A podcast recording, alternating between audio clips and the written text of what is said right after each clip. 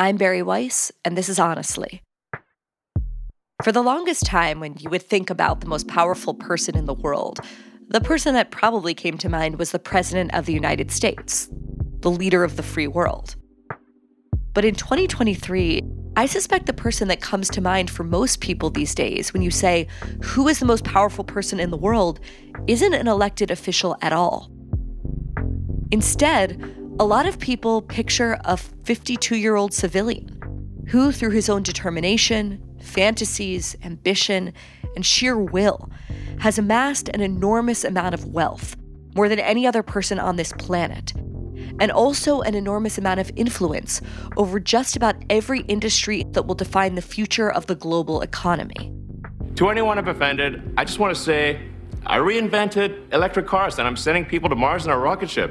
Of course. Did you think I was also going to be a chill, normal dude? I'm talking about none other than Elon Musk. Why is Elon Musk permitted by shareholders, employees, his board to behave in mm-hmm. a way that no other CEO in the world can act? Is it all just, well, he controls his board and he's made a lot of money for shareholders with Tesla? People just put up with it because they like to be part of the Elon Musk uh, circus that he conducts on a 24 7 basis all across the globe. I'll say what I want to say, and if, if, if, uh, if the consequence of that is losing money, so be it. Elon's biography is too vast to sum up in a little intro here, but that's why I've invited on my guest today, Walter Isaacson, who has spent the past two and a half years doing just that, summing up Elon Musk's life to the tune of about 700 pages. Isaacson is an award winning biographer of people including Henry Kissinger, Benjamin Franklin, Albert Einstein, Leonardo da Vinci, Steve Jobs, and Jennifer Doudna. But this recent undertaking has no doubt been his most complicated one to date. That's because the person he's writing about has a story that's very much still unfolding. In fact, when Walter Isaacson started writing this biography, Musk hadn't even purchased Twitter yet, perhaps his most controversial move to date. The Elon before Twitter and the Elon after Twitter are two different Elons. And Elon didn't just break Twitter, uh, uh, Twitter broke Elon Musk. And so, you know, the Elon of today is not beloved by everybody. He's not. What does it mean for a single man to control one of the most powerful digital public squares? Also, the most powerful private satellite internet company. Also, the most successful electric car company, AI, space travel, and oh, yeah, whatever it is that the boring company does. We've gotten a glimpse into what exactly it means for the world during the past year with two hot wars raging, one in Ukraine and now one in the Middle East. Wars with enormous geopolitical consequences and stakes that Elon Musk has inadvertently become a part of. According to SpaceX, there are around 20,000 Starlink terminals in Ukraine and they've been vital for soldiers' communication, flying drones, and artillery targeting. Starlink is the glue, really, between the forward deployed drone and the artillery that's conducting uh, uh, the strike against Russian positions. Take, for example, how when Israel briefly cut off internet inside of Gaza as part of their war strategy to eliminate Hamas. Elon Musk has said SpaceX's Starlink will support communication links with internationally recognized aid organizations in Gaza. A phone and internet blackout in the Gaza Strip has cut people. Elon took to Twitter and announced that he was going to provide it himself through Starlink. After widespread criticism, he posted a head exploding emoji. And then, when a commenter suggested that he must have felt pressure to provide the coverage, Elon simply responded, yeah, with a frowny face. Musk apparently then met with the head of Shin Bet, Israel's internal security service, and announced that he would, quote, double check with Israeli and U.S. security officials before enabling any connections. The point, as my friend writer Jacob Siegel put it on Twitter naturally, is that non state kingmakers are redefining the scope of warfare through direct intervention. And then there's Elon's power over information, the information that all of us consume on Twitter. It's hard to imagine under Twitter's previous regime that we would have had access to the raw, violent footage from Hamas's massacre. And this is thanks to Elon's version of Twitter, which is less censorious than the previous guard. being able to see what Hamas did was enormously important to be able to understand everything that followed. And yet, with those loosened rules, there's also disinformation, genuine disinformation, that's being spread at a pace like never before. Scores of people, including our elected officials like Congresswoman Ilhan Omar, are posting horrifying photos and videos of crying children from Gaza, except they are actually children from Syria from 2013. That transformation of Twitter has also meant the encountering of anti Semitism bald and explicit in ways that I never encountered it before. All of this is to say that this one man wields an enormous amount of influence from social media to warfare. And the question is should he? And so he's got this sort of a God complex, I think, in many ways. Um, I'll say what I want to say, and so be it, is kind of his policy. And ultimately, it hasn't, he hasn't paid a price for it in any way. That's the theme of my conversation on today's episode with Walter Isaacson. Please note that I spoke to Walter a month ago now. Actually, it was just a few days before Hamas attacked Israel. The world feels like a very different place in that short month, but the core of the conversation is just as, if not more, relevant today. Stay with us.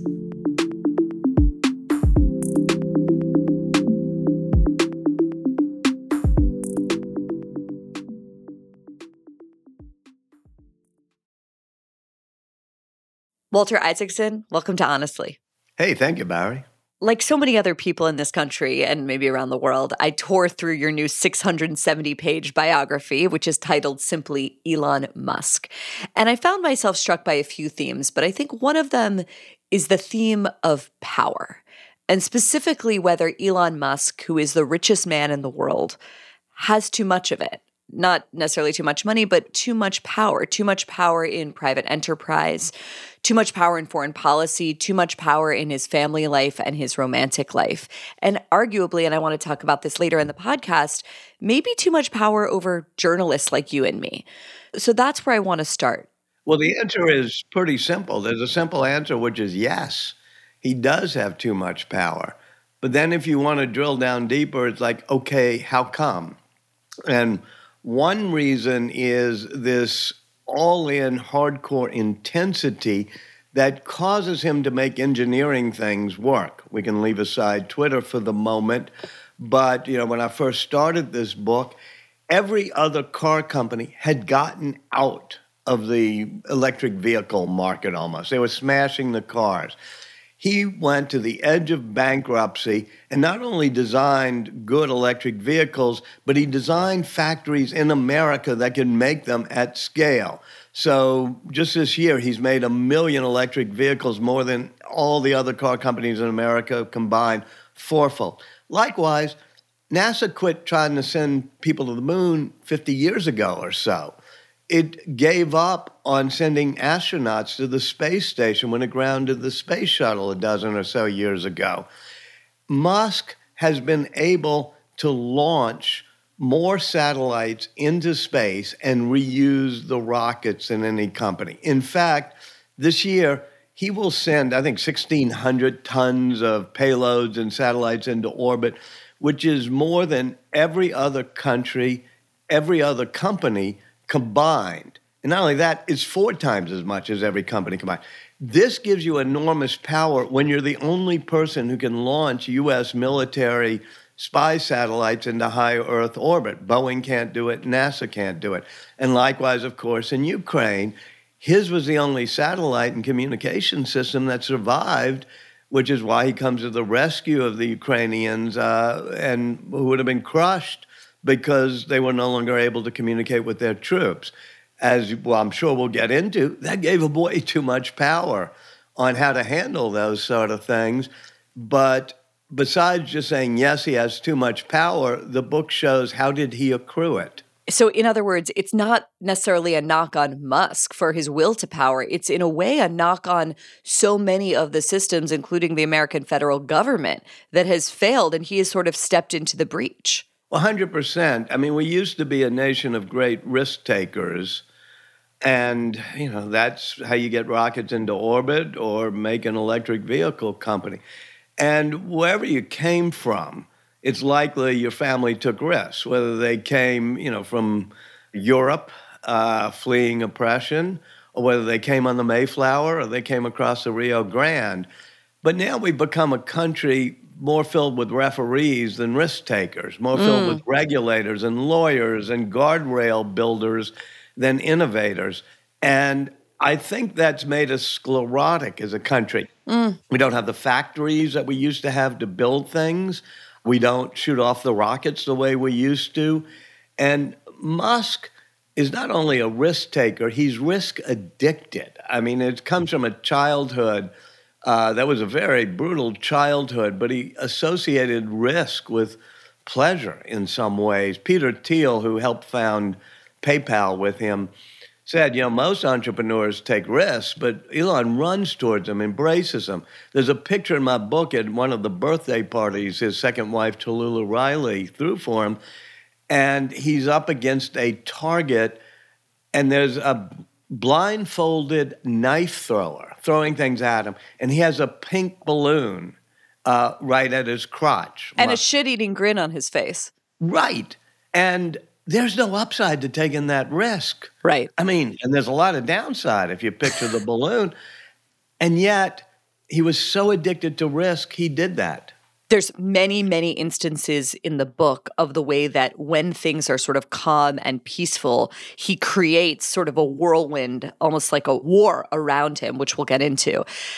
Briefly, Walter, I think of you as, you know, the man drawn to genius. You have written award-winning biographies of some of the greatest minds, the greatest innovators that have walked this country and this planet. Leonardo da Vinci, Albert Einstein, Henry Kissinger, Benjamin Franklin, Jennifer Doudna, most recent book, Steve Jobs, and now, of course, Elon Musk. There are three things combined that I think set Musk apart from these other subjects. First, as we just discussed, he has an amazing amount of power. Many of these other people did, so does he. The second is that he is unbelievably polarizing. I can't tell you the number of people while I was reading this book who would come up to me and say, Ugh, I can't believe you're reading that when I'd be sitting in a cafe or something like that. Just revulsion. And then other people came up to me and said, I kind of love that guy, right? He is unbelievably polarizing. Even even the cover of this book. Obviously, there are people who are selling their Teslas because they refuse to drive a car that he created. Other people are buying them up. Very very polarizing. Some of these other people also were. But the third is that he is alive, and so you needed him to cooperate with you. You could, in fact, say that you needed him more than he needed you. So what do you do when you're trying not only to write about the richest and arguably most powerful private person in the world, but you need him to cooperate with you? How do you deal with that imbalance of power? You've talked about, you've written about in the book how there were absolutely no guardrails. You could ask him anything, but I'd love if you can reflect a little bit just on that the dynamic of sort of trying to capture someone who you need to cooperate in order for the book to come out in the way you want it to. It was surprisingly easy. I told him at the very beginning, I said, I don't want to do this book based on 10 or 15 interviews. I want to spend two years whenever I want by your side, morning, noon, and light, night. And he went, okay. And then I said, and the other caveat is, yeah, I got no control over this book. You don't, I'm not even going to let you read it in advance before it's published. He went, okay. And it was weird to me, but he has this sense of transparency. And so when I was there, whether it be walking the factory floor or sleeping in a trailer next to his launch pad in South Texas, I kind of receded in the background. I just took notes, I observed, and he did not seem to care. As you know, because you've dealt with him, he's a intense person, but not a person with a whole lot of emotional incoming or outgoing signals. He's uh, talked about being Asperger's. He's definitely on the autism spectrum. And it wasn't as if he was ever trying to push me to do something. And I never felt in any way threatened that I had to curry his favor in any way because he didn't seem to care. When you first started writing this biography a few years ago, Elon Musk had a very different persona, at least in the public sphere. I think the most controversial things he had done up until that point were he had openly tweeted his disdain for COVID lockdowns, he had smoked a blunt on Rogan, but a lot has changed in the past few years. Yeah, you know, it was amazing because I was, um, you call him the most polarizing figure, and he definitely is now. And we have trouble in this day and age holding in our head the fact that somebody can be an absolutely amazing engineer when it comes to doing a Raptor engine that Boeing and NASA can't figure out, but also be polarizing and say god awful things on Twitter. And what happened in the middle of this journey, when I started it, he was not all that polarizing. He was Person of the Year at Time Exactly. Magazine. He was Person of the Year Yeah. at the Financial Times. He had brought us into the era of electric vehicles, brought us into the era of space adventuresome. And then, as you said a moment ago, he was born for the storm. When things are going too well, he tells me at the beginning of 2022, I said, man, you know, richest person on earth now, person of the year. He said, it doesn't make me feel comfortable. It makes me uncomfortable. I was born for a storm. And he likes to go all in and shake things up. And I'm like, well, what are you going to do? He says, I'm going to buy Twitter. And that, of course, in my mind, was a mistake because he doesn't have the fingertip feel, fingerspitzengefühl, as we would say, for emotional human feelings the way he does for the difference between Inconel and carbon fibers and stainless steel uh, material properties. And then he becomes wildly polarizing. Now, what you got to do when you're writing about this, or frankly, reading about it, is you have to keep multiple things in your head at the same time. What makes him polarizing, I think 80% of it is basically Twitter, now called X, both what he tweets on it and the way he runs it and the way he's opened it up, and his political evolution from being a Barack Obama fundraiser to being somewhat in that rabbit hole of alt right, or at least retweeting or commenting on people who are in that sphere. That's where the controversy comes from. But it doesn't affect the fact that he makes rockets and batteries, and you got to keep both in your head at the same time. I'm capable of keeping both in my head at the same time. Just want to clarify would you characterize Elon Musk's politics as alt right? No, I tried to sort of modify it in the middle of that sentence. I think he amplifies a lot of what I would call Tucker Carlson himself and Tucker Carlson fans. I don't use the word conservative, uh, which a lot of people do, because to me, that ain't what conservatism was all about. I think he's hard to classify, which is good. I think he's a populist, sometimes believer in conspiracy theories, but on the other hand, a lot of those conspiracy theories turned out to have a kernel of truth to them, so it's complex. And once again, you got to hold some complex things in your head. As you said, it started um, even with COVID lockdowns. And he was just furious about COVID lockdowns. And then furious that Twitter was uh, repressing things like people wrote the Barrington Declaration saying that lockdowns are going to cause more harm than the virus might. Now, I, I've written a whole book on Jennifer Doudna, RNA technology. I'm pretty good at biochemistry. I'm still not sure exactly what the right balance was, but I do know we should have had more of a debate over that right balance. So when I look at Musk's politics, there's a long sections in the book about his evolution of his politics from being a conventional Barack Obama supporter, but I don't put a three word label on it. As you were writing the book, and he decides, which of course we'll come to, the decision to buy Twitter, and he believes he's born for the storm. That's obviously true. He creates a storm when one is not present on a sunny day. Did you ever have a moment of saying to yourself, this isn't the right time for this book because this man is so clearly in the midst of an evolution. Better for me to sort of continue on and see where it lands. Yeah. Did you ever have a moment of saying this isn't the right time for this book?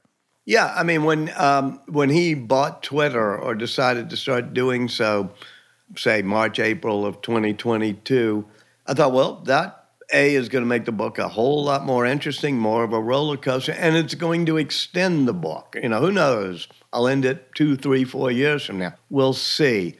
But after a while, I did not want Twitter to become some vortex that sucked the whole book in.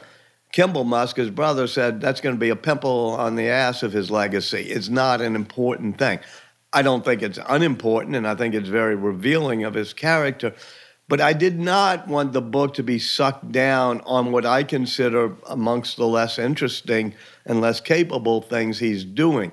And so then, when he finally was able to get Starship to launch, even though it explodes after it reaches the edge of space after three minutes, and when he's able to start his own AI company, and he's able to get Optimus, a robot, to walk, he's able to get Neuralink chips, FDA approval to put them in human trials. I thought, okay, the book doesn't end with him figuring out what to do on Twitter.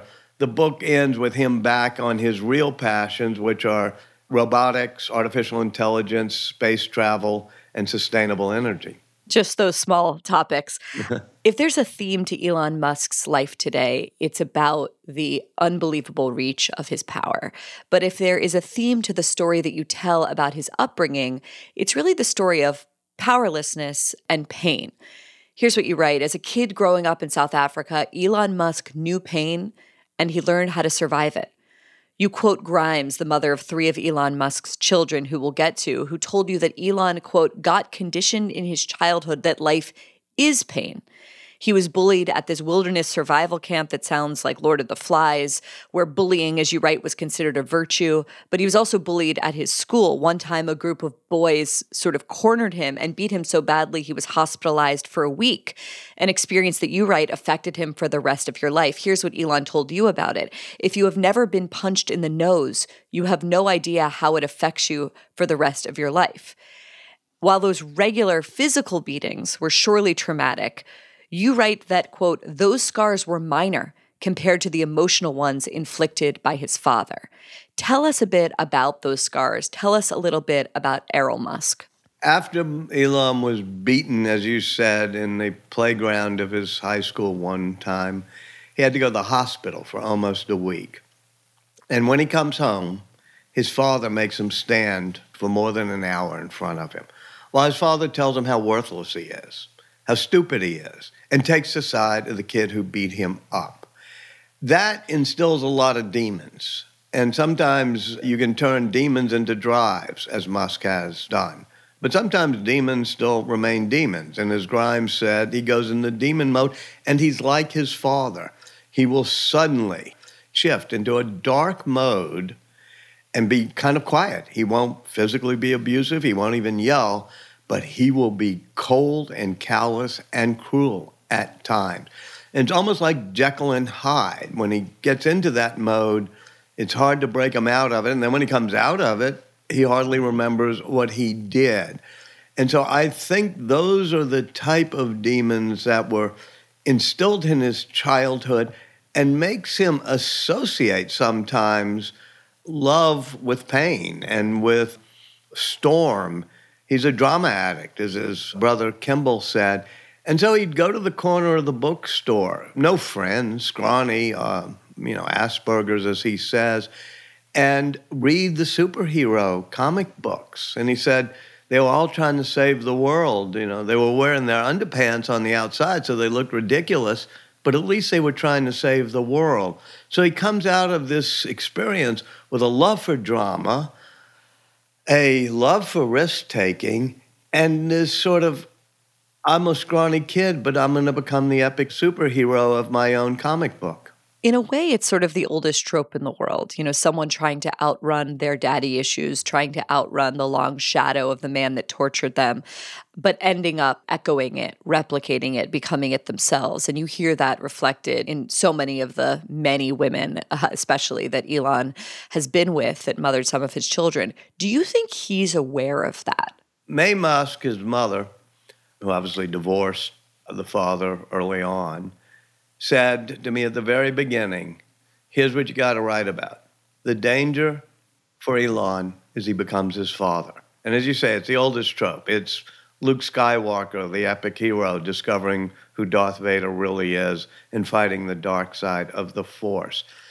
There are times when Musk is self aware and almost humorous about it, knowing that he's Captain Underpants, playing epic hero, dark side of the Force fighting.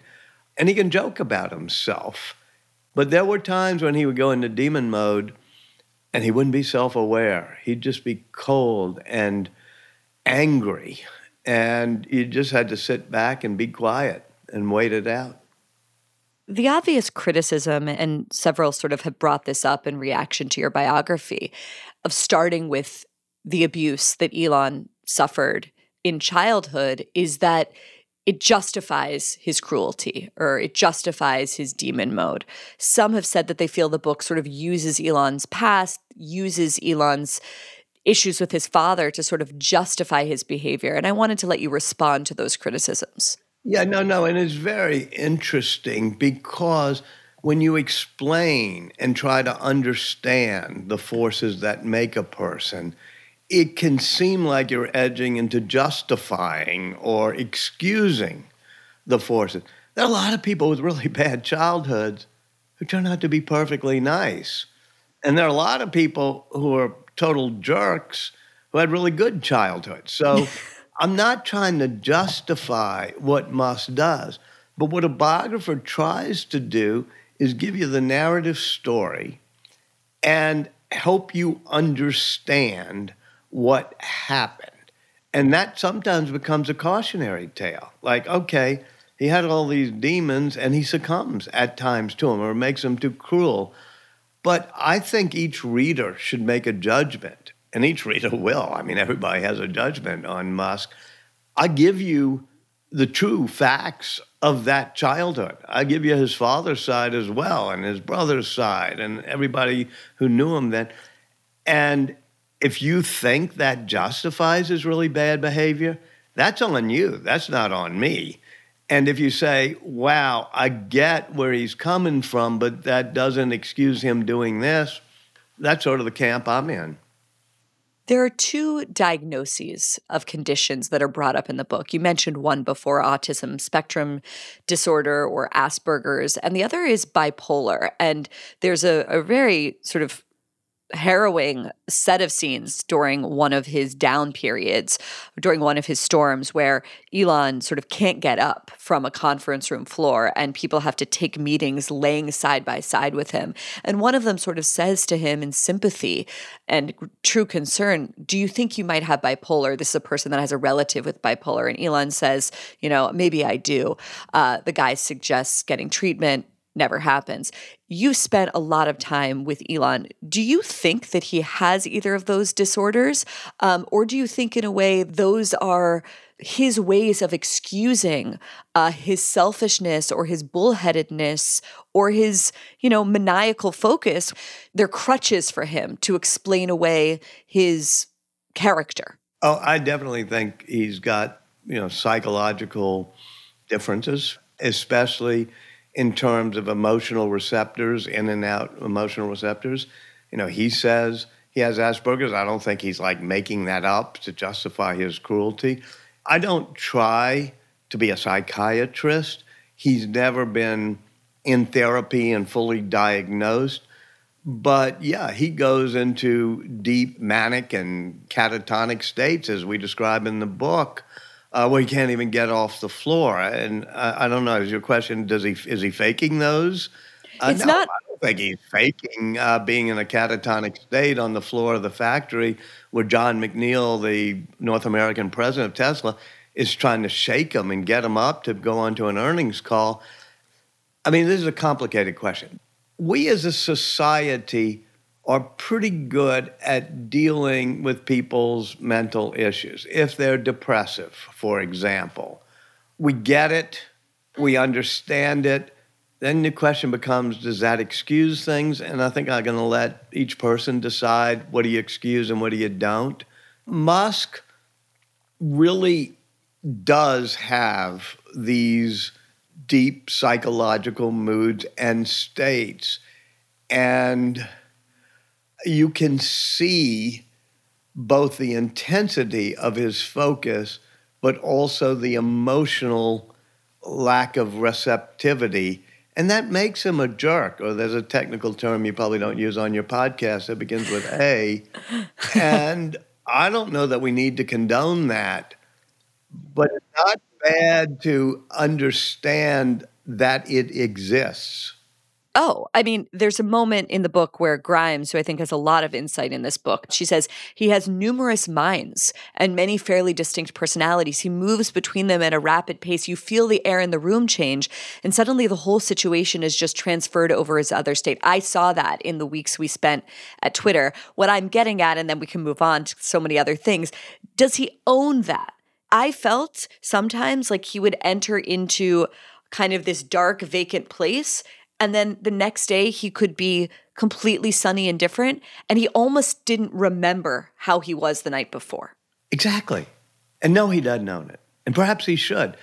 But I'm so glad you saw it. You saw it with your own eyes, just like Grimes, oh, like I did. Yeah, totally. And he doesn't own it. The next day, I went back to a whole lot of people he reamed out. You know, Andy Krebs, Lucas He Hughes, all you know, people who get into his line of fire when he's in demon mode.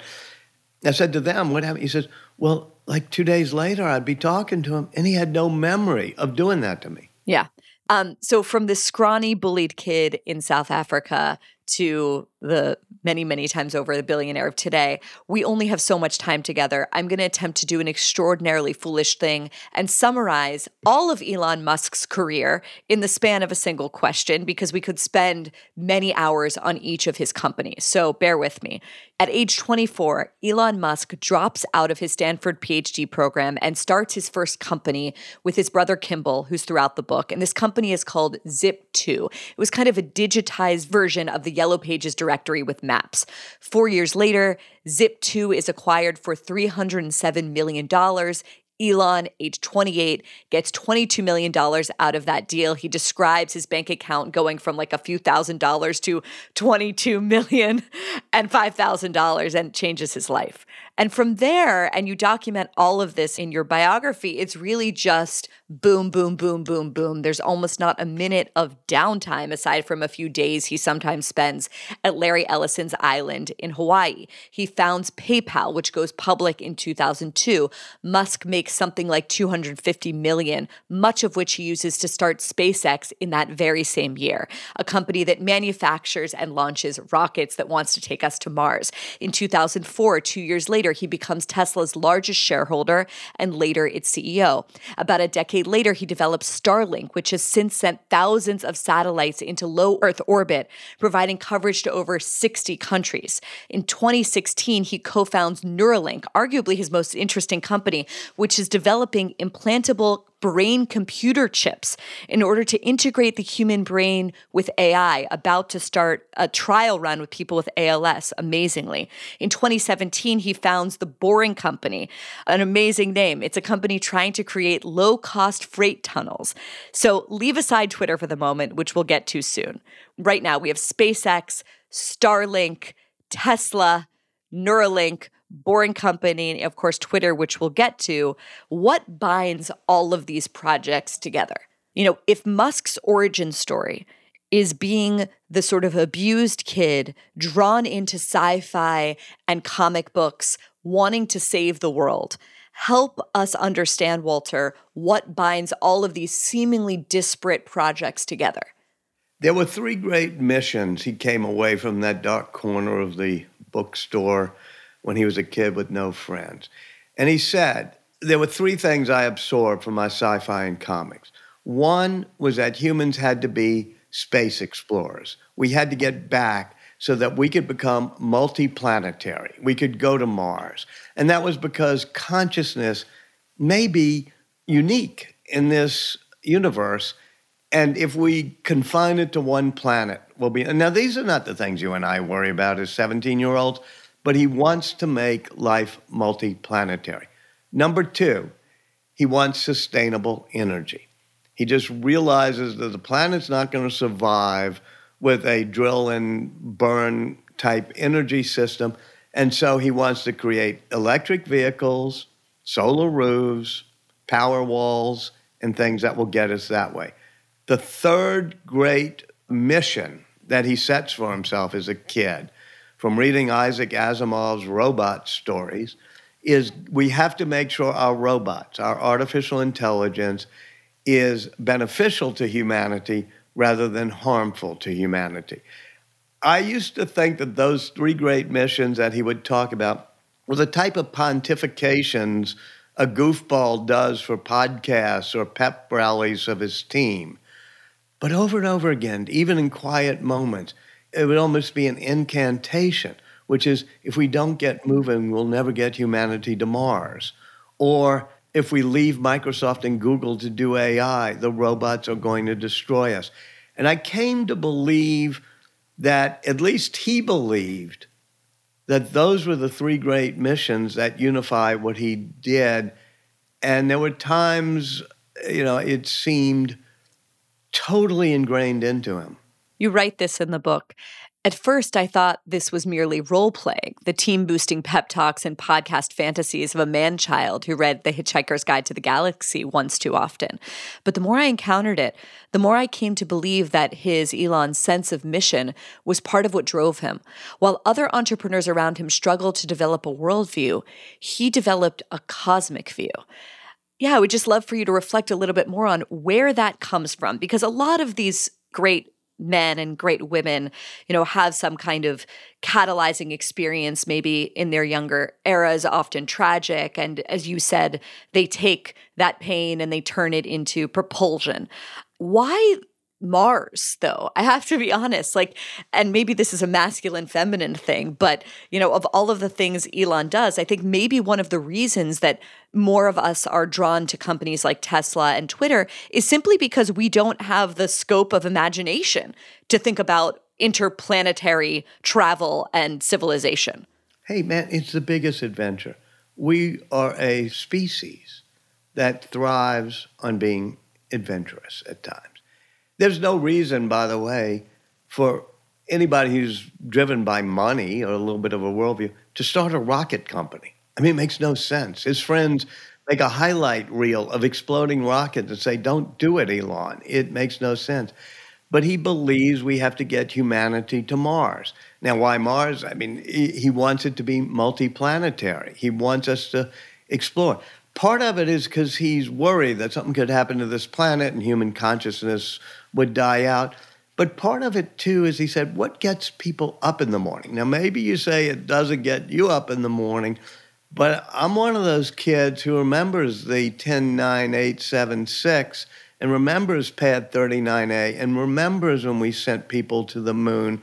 And our little problems that we focus on now, even the ridiculous ones like the clown show in the House of Representatives or something, we got to rise above that sometimes and say, yeah, but there's something bigger the human species could be doing, and that's space exploration. I mean, maybe it doesn't move you. Well, I no, I think it's a sign actually of frankly like civilizational decline that Bingo. That sense of adventure, that sense of like pushing out and pushing past boundaries, that is a sign of civilizational aliveness. And I think, in a way, the fact that Elon is so singular is a tragic sign or symbol of like where the rest of us are, at least in terms of this lane. Absolutely. I mean, back when I was growing up, we were creating NASA, we were creating DARPA, the internet, and we believed in space and believed in frontiers. And now we get mired in the everydayness of our petty disputes.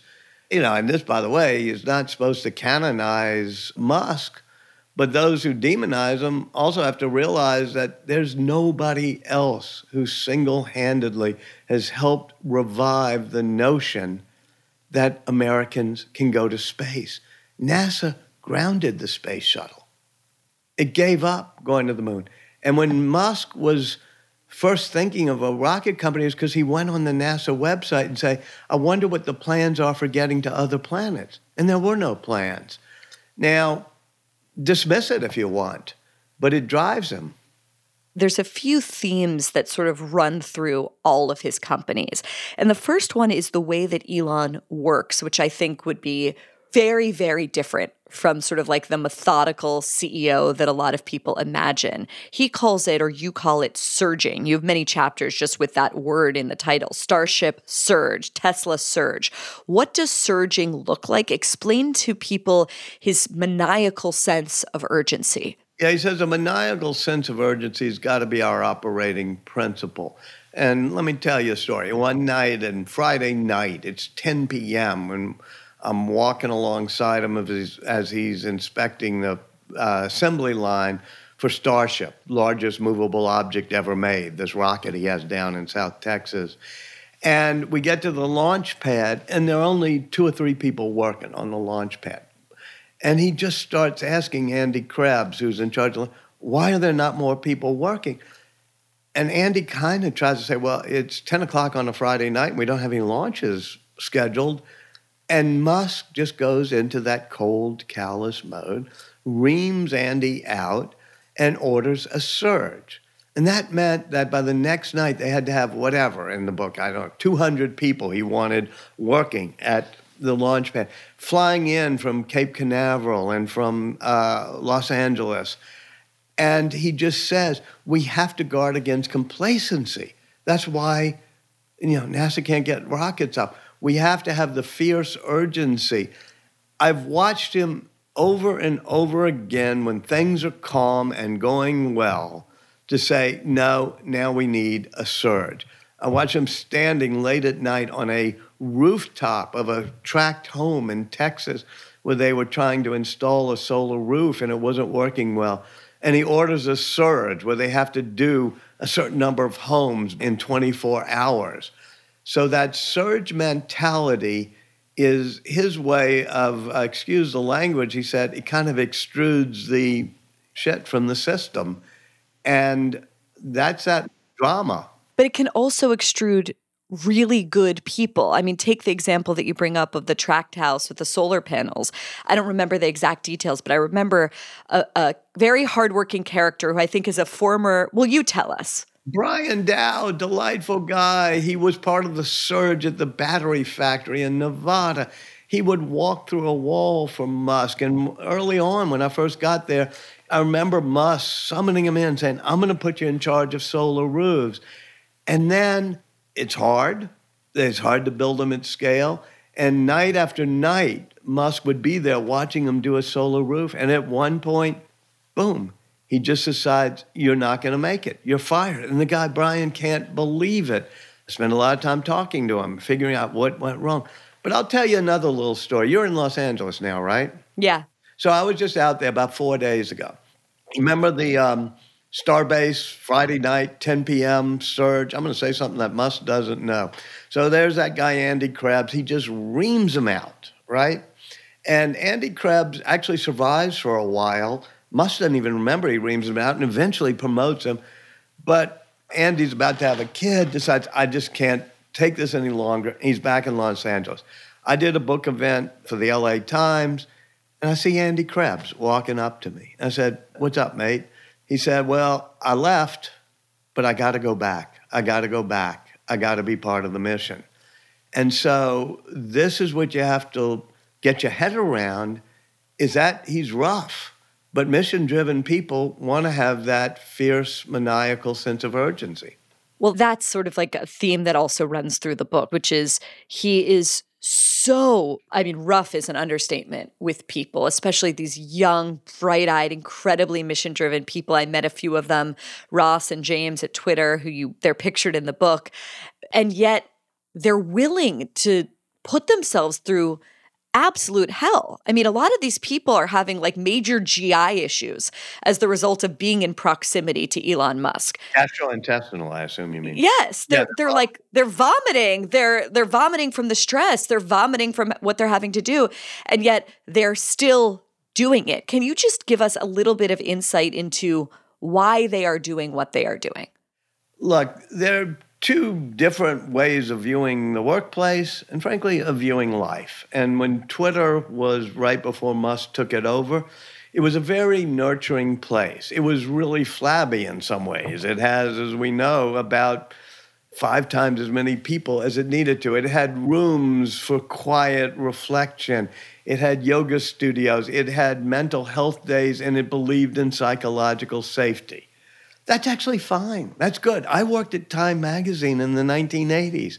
It was glorious like that. But I'm assuming there weren't rooms for psychological safety. There was more like martinis at five. That was true. There was a drinks cart that came around at I think 5:30, not 5, but you know, they make drinks for all the writers.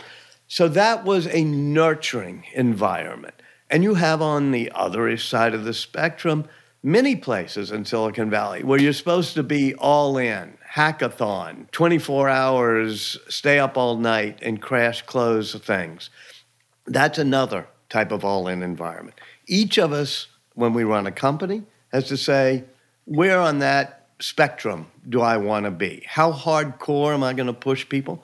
I remember Bill Gates in early Microsoft trying to fire his partner, Paul Allen, because he wasn't hardcore enough.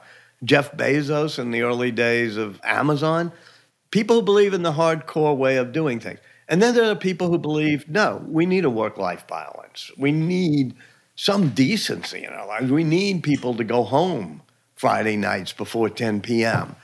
And you have to decide what type of company it is and what type of person you are. And I talked to one person at one of Musk's companies, and he said, When I was in my 20s, I sort of believed in that all in hardcore thing. I believed in the mission. I love staying up all night. I love the intensity. And now that I've gotten older, I'm thinking that's bull. I'm no longer there. You don't want it. So Musk demands the all in hardcore intensity, and he believes you can go work in other places like Boeing if you're not into that hardcore intensity.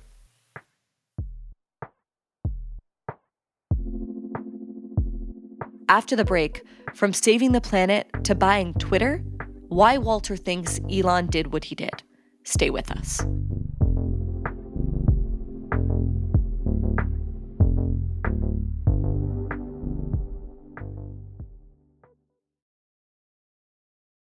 Okay, I want to spend a lot more time if we had it on the sublime and the star stuff, but I, I need to talk about the not so sublime, uh, which is uh, the company formerly known as Twitter, now known as X.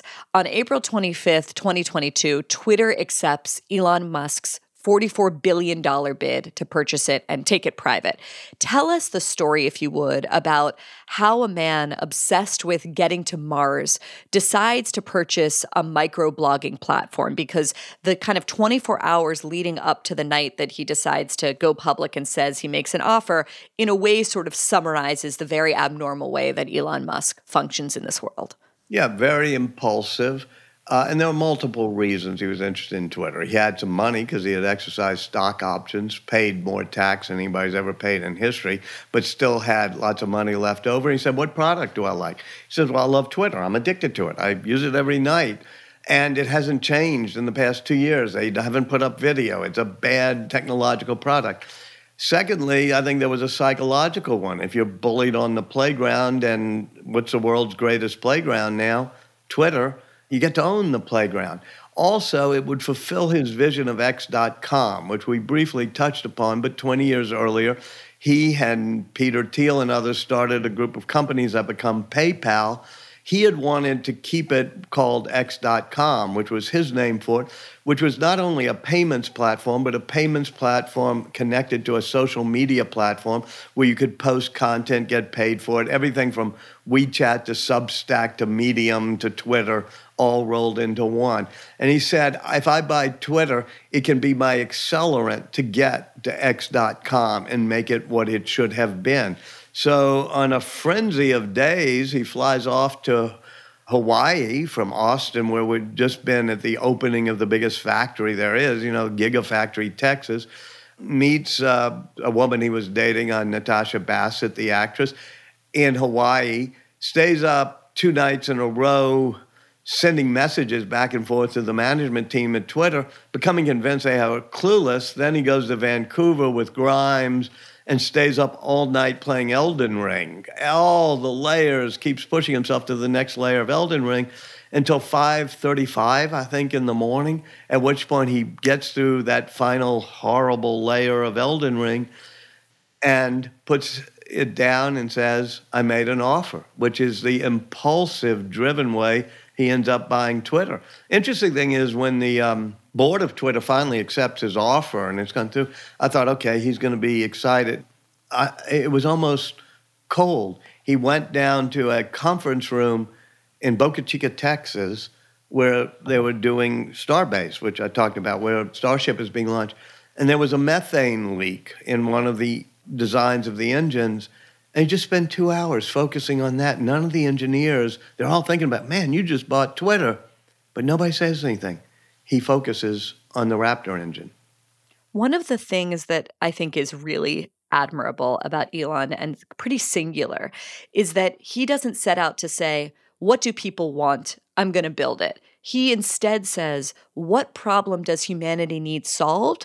And then he works backwards from the mission to come up with the business proposition, right? At SpaceX, it's clear it's make humans multiplanetary and extend life beyond Earth.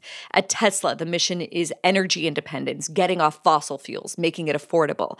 At Neuralink, it's make our cognitive capacity so much bigger by combining our brains with computers. But at Twitter, it's a big question mark, right? When I when I spoke to Elon when he purchased Twitter, he said he did it because I'm worried about the future of civilization. He says very similar things to you in the book. But I wonder if you buy that because we know that after Elon makes that offer, he tries to get out of it. No, I don't I don't really buy it. I buy the fact that he really wants to make life multiplanetary. And I really buy the fact that he wants to move to the era of electric vehicles and get us out of it. And I think you're absolutely right that he backfills a big mission and says, How am I going to pay for it? But first, it's a big mission make us multiplanetary. Then he says, Oh, I can pay for it because I'm the only person who gets satellites into orbit and reuse the rocket. So I'll create an internet in outer space, and that will pay for the mission. Likewise with Neuralink, the chips in the brain. It's like, all right, I want to be able to mind meld us with our machines, but in the meantime, I'll cure ALS or Parkinson's or some neurological disease with these chips. With Twitter, you know, when I first asked him, I think it's in the book, he said, Well, you're right. It doesn't really fit into any of my missions. And then he said, Well, it's to help democracy survive. I don't think he had really thought it through, and I don't particularly buy that. I think it was all those impulsive things I told you about, from wanting to fulfill his original vision of X.com to loving the Twitter product. And yeah, you're right. He had a lot of mixed feelings after he made the offer. It's like, why did I get into this mess? At other times, he was giddy. I get to do what I wanted to do with X.com 20 years ago.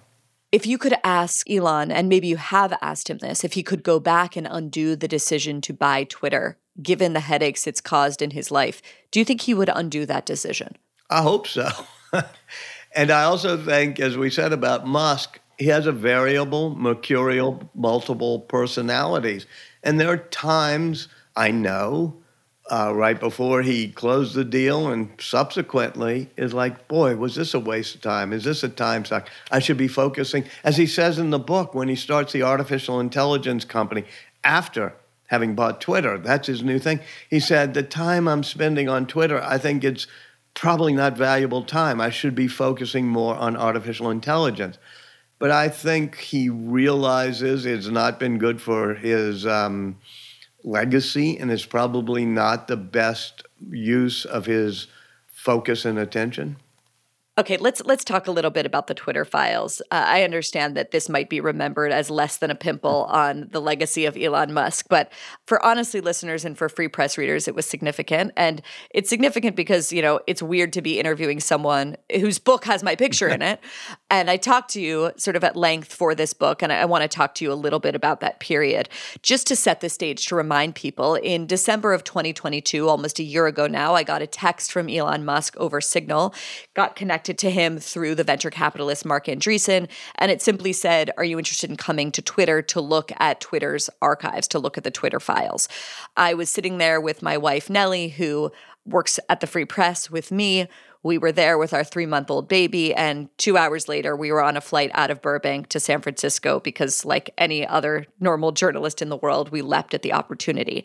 And over the two weeks that followed, my team and I were given access to the company's archives of internal communications. And we broke stories about the platform's Trump ban, how they came to that decision, about its shadow banning secret blacklists, about its interference in the COVID debate, something that we referenced earlier in this conversation, which sort of taken together revealed how a handful of unelected individuals at a private company arguably put its thumb on the scale to manipulate the public discourse. And you sort of very clearly document all of this on your book. Now, Elon says that the reason that he invited Matt Taibbi at first and then us subsequently to Twitter is because this was his version of a truth and reconciliation commission, that the only way for Twitter under the new regime, now X, to sort of recapture the public's trust was to expose the old regime. Now, do you buy that? In other words, if his argument for buying Twitter was, I'm doing it to save civilization, but actually you're saying, nah, he probably bought it because it's kind of like his chance to sort of own the playground.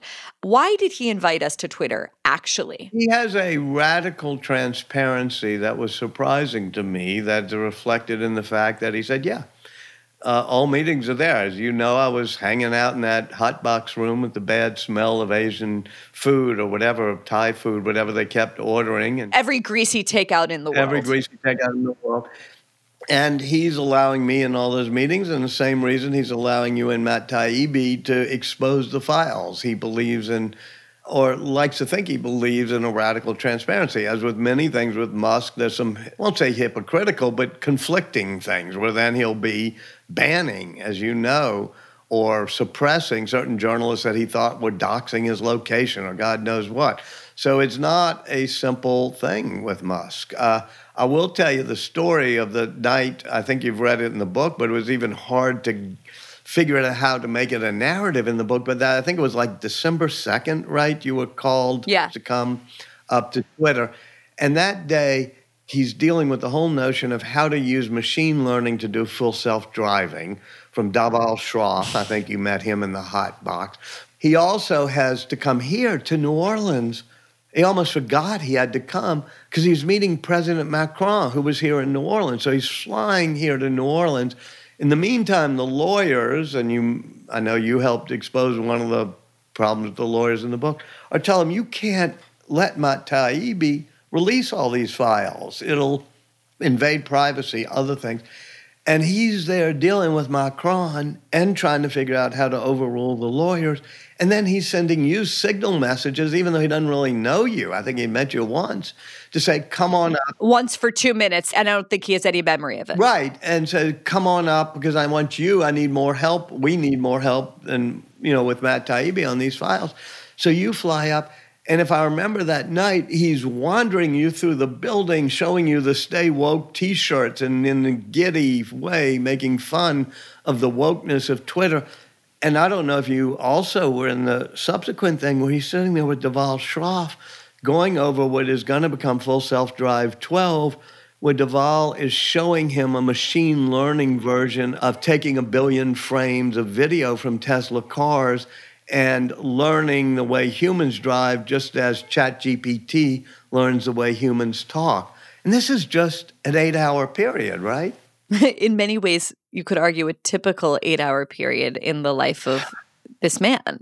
And let's add on to that the fact that he has no stable home. When we were there, he was sleeping on, I forget if it was the seventh floor. I think it was the seventh floor at that point of Twitter. Yeah, seventh floor, semi, would have been a nice, suite uh, room in Twitter. And they discovered there were showers there. So he decides, I'm going to live on the factory, so to speak. I'm going to live in Twitter.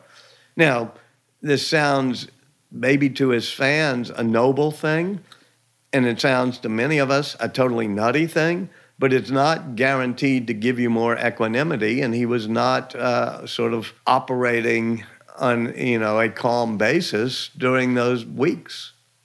One of the things, Walter, that I've thought a lot about since that pretty for me singular experience, not for you. You've interviewed and met almost every powerful man that's walked the face of the earth in the span of your life.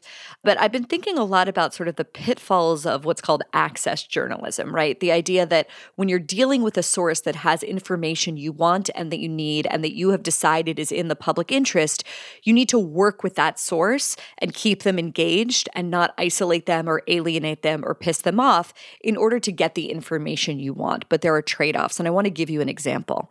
We got to Twitter at, I think, midnight on that Friday.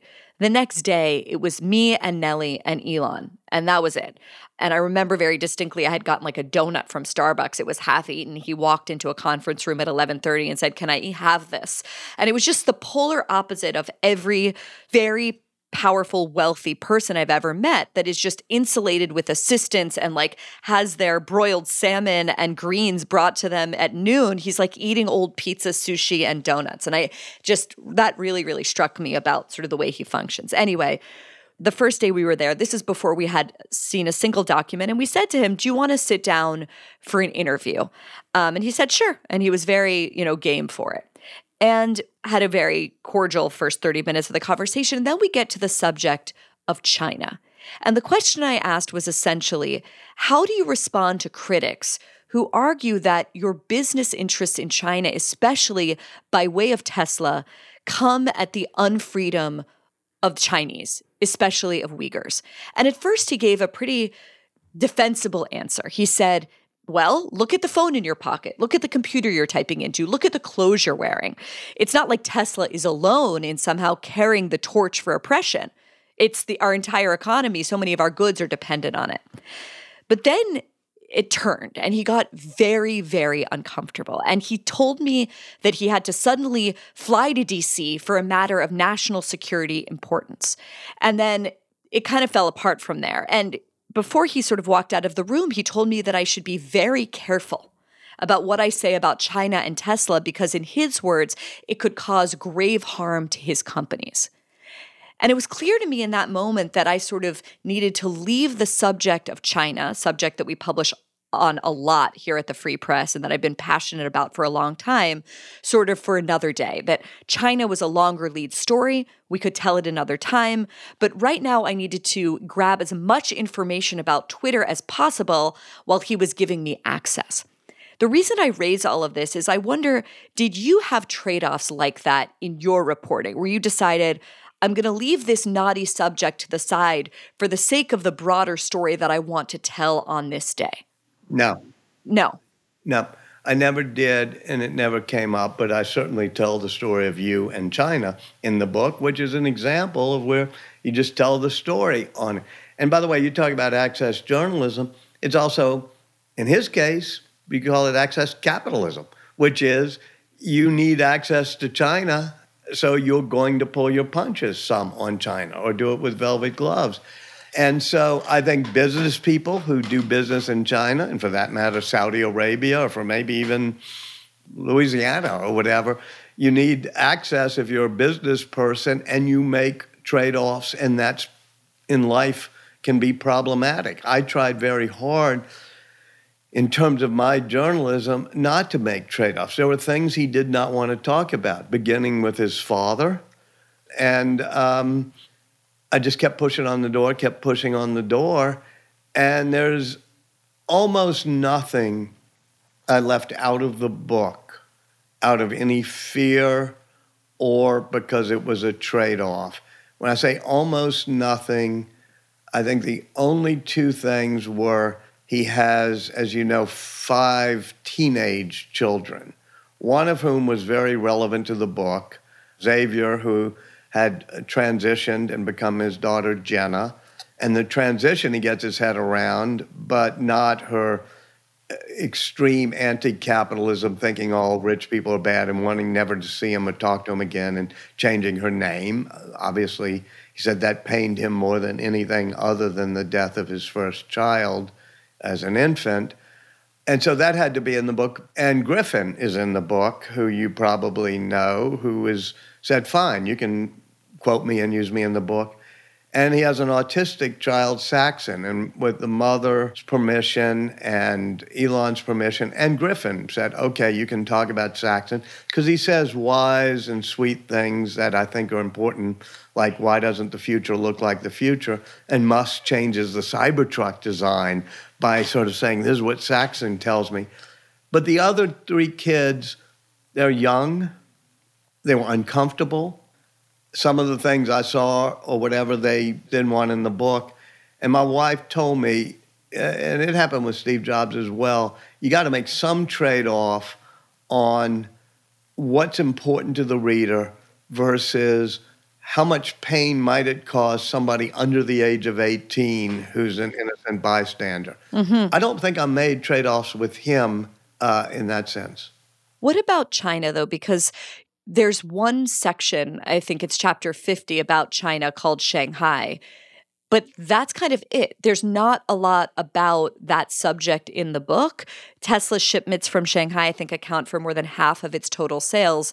Did you ask Elon about the political ramifications of doing business in China, or did you feel like this is a personal biography of Elon and so it's outside of the scope of the book? Well, I mean, you did mention it's more than a 600 page narrative, and I guess you could probably say, oh, why didn't you take out the Neuralink part and put in more about China? I do have them in that chapter going toe to toe with the Chinese, especially on their demands that it be a joint venture. I did talk to him, and like a lot of business leaders, and I know your head's not there, but you can say Tim Cook, you can say Bob Iger, any of the others you would know they feel having a more workable competition with China rather than a provocative relationship is better because with two huge economies that are going to have to coexist.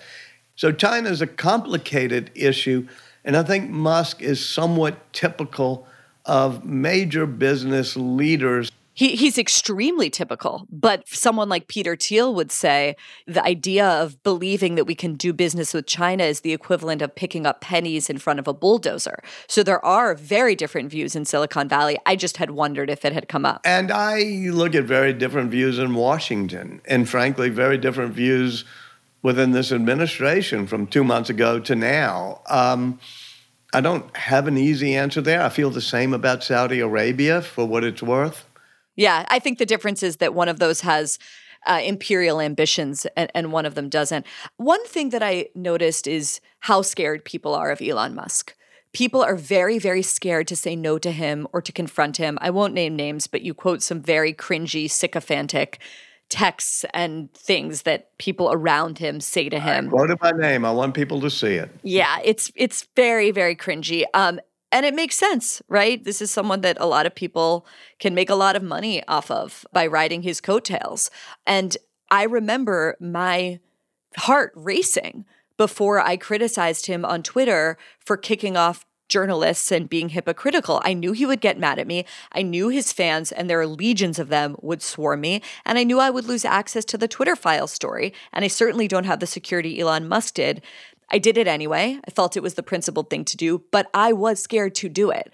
Did you ever fear pissing him off? No, but by the way, I told the story of you in the book doing that because I thought it was admirable. And I told the story of Yoel Roth doing that, and it was admirable. I mean, not Elon's reaction.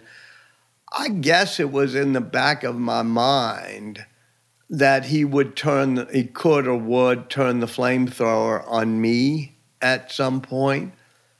But I had all the reporting by the time I was writing the book. I don't need to be his pal these days. He says he's not even read the book. That you know that he jokingly said that when I ran across him a few weeks ago in Austin, I hadn't sent him the book, and uh, he said, Should I read it? And I said, No, you shouldn't read it. And he now jokingly says, I told him not to read it. So that's the one piece of advice I gave him. He can be just brutal at times, and people are afraid of him. But I do show that in the book, and I show what people do who survive that. Look, there's so many examples of, all right, I'm going to make the next generation car a robo taxi with no steering wheel over and over again. People have to say no to him, turn him around, give him the facts.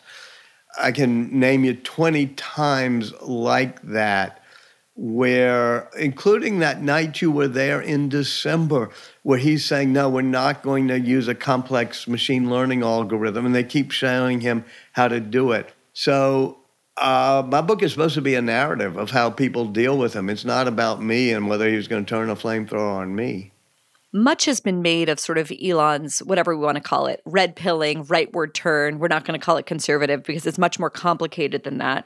And I think you know, if we're looking for a reason for it, sure, we could look to his addiction to sort of funny right wing meme culture. But I think we could also look at like his relationship to the White House and the Biden administration. And it's hard not to notice how much the government has singled out or targeted Elon. First, there's the fact that the Biden administration and you document this in the book, completely ignores Tesla in its praise for other electric car companies that produce like half a dozen cars while Tesla's producing hundreds of thousands. That definitely pisses off Elon. You capture that in the book. But then there are actual government probes happening right now. The feds are currently suing SpaceX for not hiring illegal immigrants or refugees. The SEC is going after Tesla. It sure seems like Elon Musk is getting targeted because of his politics, or at least you could imagine that he could feel that way. What do you make of the fact that the federal government seems to be training a lot of its attention on Elon, even as other parts of it are dependent on him and his companies. Yeah. Obviously, he feels there's a vast conspiracy to take him on from the SEC to the FAA to whatever. I am at the other end of being a believer in vast conspiracies. I'm like Ben Franklin, that three people can keep a secret if two of them are dead. There's no vast conspiracies happening. I think that there is a mindset among both regulators and bureaucrats, but also people from Elizabeth Warren, who says he's dodging taxes, to people who are probably regulators at the SEC that, shall we say, aren't favorably disposed to him. But I don't think even though he does think that it's a top down, the White House has decided, let's get Elon and instruct all of our regulatory agencies to be against him. I think if you're a regulator and a bureaucrat and you may be uh, sympathetic to a more uh, progressive ideology, you're likely to go after Elon Musk. And I'll tell you something Elon Musk gives them a lot of ammunition. I mean, he skirts regulations. He does things that are unsafe. He questions every rule and requirement and tries to get around things. So I'm not totally surprised that he's the target of legis- of uh, regulators. If I discover through some next version of the Twitter files where people open up the federal government's internal communications that there was a lot of let's see how we can go get Elon. I would be surprised, but not absolutely surprised. I think it's just regulators being regulators. We're heading into a major election, obviously. Elon has made it very clear that he is interested and invested in politics. He was at the Mexican border with Texas Congressman Tony Gonzalez. He used the platform X, formerly Twitter, to launch Governor Ron DeSantis's presidential campaign with David Sacks. He dabbles into politics a lot. And, you know, if the story of old Twitter and the Twitter files reporting revealed it, I think, was about the biases maybe of the former overlords of the company.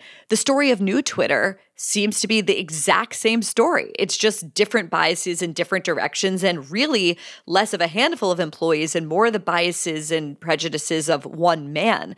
How are you thinking about the way that he is using this platform in the run up to the election? And do you think he grasps the influence that he could have over 2024? Yeah, I mean, I, I don't think it's a great idea that he's putting his thumb on the scale and reposting and amplifying people who say hateful things, say bad things. Sometimes people who are associated are anti-Semites. yeah, I was going to say who associate with anti-Semites. I don't think any of his own tweets are specifically that way, but he's amplifying that stuff and it's toxic. And when he says that the ADL was the cause of all the advertising boycott, no. advertisers don't want to be in a toxic hellscape, you know, putting Pepsi Cola or Chevrolet, you know, in a toxic hellscape. So it's, I just think that's bad. It's not in his self interest, it's not in the interest of the country. And I think it was a good idea to open up the aperture at Twitter to allow more speech, especially speeches from more on the fringes that had gotten repressed. But I think it's a really bad idea for him to be putting his thumb on the scale and amplifying people who I think are harmful to civil discourse. One of the things that is maybe the craziest about this man is how chaotic his personal life is. He has been married three times to two women. One of them he married twice. He has 12 children with four different women. And one of the things you reveal in your book, and it's it's almost like a Jerry Springer episode, is that one of the leaders of Neuralink, this very interesting woman named Shivon Zilis, uses Elon Musk's sperm to get impregnated with twins. She is in a Texas hospital giving birth while down the hall, a surrogate pregnant with Grimes's third child with Elon Musk's sperm and her egg is giving birth at the same time. And yet Grimes, the mother of three of Elon's children, has no idea. Did I get that right? And they, they don't know that they're each there. And I tell you, that was Thanksgiving. And he's dealing with his emotional things. And he loves emotional storm as well as professional storm. But that emotional storm even was too much for him. He decides he has to leave Thanksgiving or that Friday to go back to the SpaceX factory uh, near Los Angeles and deal with some problems with the manufacturing of the engine, which certainly were not real problems. But I think at that point he realized he'd rather deal with the simplicity of rocket engines rather than the complexity of human emotions. But what does it tell us about this person's judgment that he would keep this a secret from, you're right, they were never married, but someone who's really a partner in his life? Why did he do that? Look, he has really bad emotional uh, receptors, ability to deal with human emotions, and he has a love of drama. And it's not the world's prettiest sight, and that's why it's in the book because you've got to say, man, this is a cautionary tale. But he does not deal well uh, with other people and the emotional turmoil that surrounds him. On the other hand, he likes emotional turmoil. As one of his wives said, he associates emotional turmoil with childhood love. Walter, you just spent two years with, I think, one of the most interesting people in the world, if not the most interesting. Do you like him? And what do you think people most misunderstand about Elon Musk? There were moments when he was fun to be around, as you saw. Uh, probably a quarter of the time you were with him, you thought, hey, I like this guy in a way. And there were times I was awed by his engineering genius, which is something, you know, we don't talk about as much in podcasts, but in the book, it's really important to figure out how did he make the Raptor engines work, not just how did he escape the Texas hospital when he's having children to do so you got to keep all that in mind and try to figure out what we don't do very well in this day and age. Shakespeare does it beautifully, but since then we haven't been able to do it, which is hold conflicting thoughts in your mind about a person who can do molded out of faults. They have deep faults, but they're also molded in ways that they harness those demons sometimes. So when I'm with them, there were times it was kind of interesting and fun. It was always interesting. Kind of interesting. I mean, this is the most interesting thing in the world. Right. And that's why I don't like when people say, oh, I'll never read that book because he's bad. Yeah, but life is interesting. This guy's interesting. Well, like wasn't the first adjective that comes to mind, but compelling, interesting, sometimes sometimes inspiring when he was totally into trying to inspire people on the larger mission but also very off putting, repellent at times. I try to let the reader scene by scene, and they're kind of fast paced scenes. See all of this. Each reader will make his or her different judgments about each thread in the book. But I give you enough ammunition that if you really want to hate them, boy, you'll be re- if you really want to admire them, you'll be reinforced. And if you want to be like me, to say, okay, there are lots of threads in this fabric, and they're interwoven well, and we have to be grown up enough that we understand light and dark strands and try to see them, even if they're ones we don't like. The book is a narrative. It's a fast paced set of cautionary and inspiring tales. And if you truly just want to hate them or you truly just want to be a fan that can, says he do, does no evil, fine. Go buy a different book. But if you want the most interesting person around today and the complexities, and you'll end up feeling like I did, I think, which is at times repelled by what he does, and at times a little bit awed by what he does, and at times laughing the line you put at the front of the book is part of Elon Musk's monologue from SNL. And he says, To anyone I've offended, I just want to say, I reinvented electric cars and I'm sending people to Mars in a rocket ship. Did you also think I was going to be a chill, normal dude? Which I sort of think sums it up. Walter Isaacson, the author of the new biography called Elon Musk and of so many other incredible biographies. Thank you, Bari, and thanks for all you do.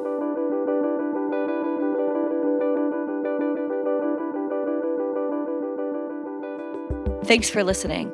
If you liked this conversation, if it made you mad or frustrated, or maybe if it inspired you to go out and buy a Tesla, or if it made you rethink owning one in the first place, that's all great.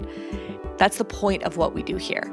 Share this episode with your friends and family and use it to have a conversation of your own. And if you want to support honestly, there's just one way to do it. It's by going to the Free Press's website, thefp.com and becoming a subscriber today.